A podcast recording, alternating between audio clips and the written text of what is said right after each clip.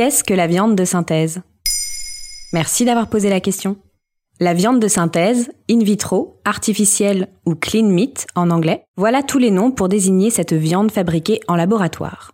C'est en 2013 à Londres que le premier burger à base de viande in vitro, surnommé le Frankenburger, fut présenté et dégusté. It's close to meat. It's not that juicy, um. Le professeur Mark Post et son équipe ont mis six semaines à développer ce steak de 142 grammes pour un prix de 250 000 euros.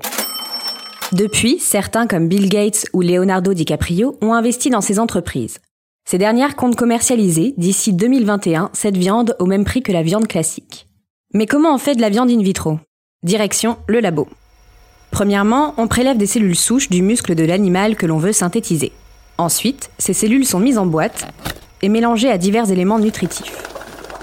On attend que ces cellules souches se divisent en cellules musculaires, on ajoute quelques épices, chapelures, poudre d'œuf et jus de betterave pour la couleur. Voilà, on a notre viande de labo. Avec cette alternative, plus besoin d'élever et d'abattre des animaux. On diminuerait ainsi jusqu'à 45% les dépenses en énergie, 96% celles en eau et 96% des émissions de gaz à effet de serre. Mais le 19 février 2019, des chercheurs de l'université d'Oxford viennent nuancer ce futur écolo. Dans leur étude Frontier in Sustainable Food System, voilà ce qu'ils révèlent.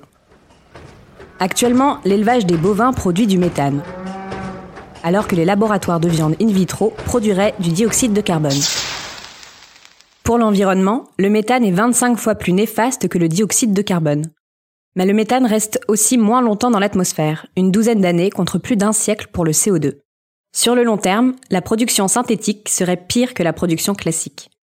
Étant donné qu'il n'existe aucune vraie grande usine fonctionnelle, impossible d'avoir des certitudes.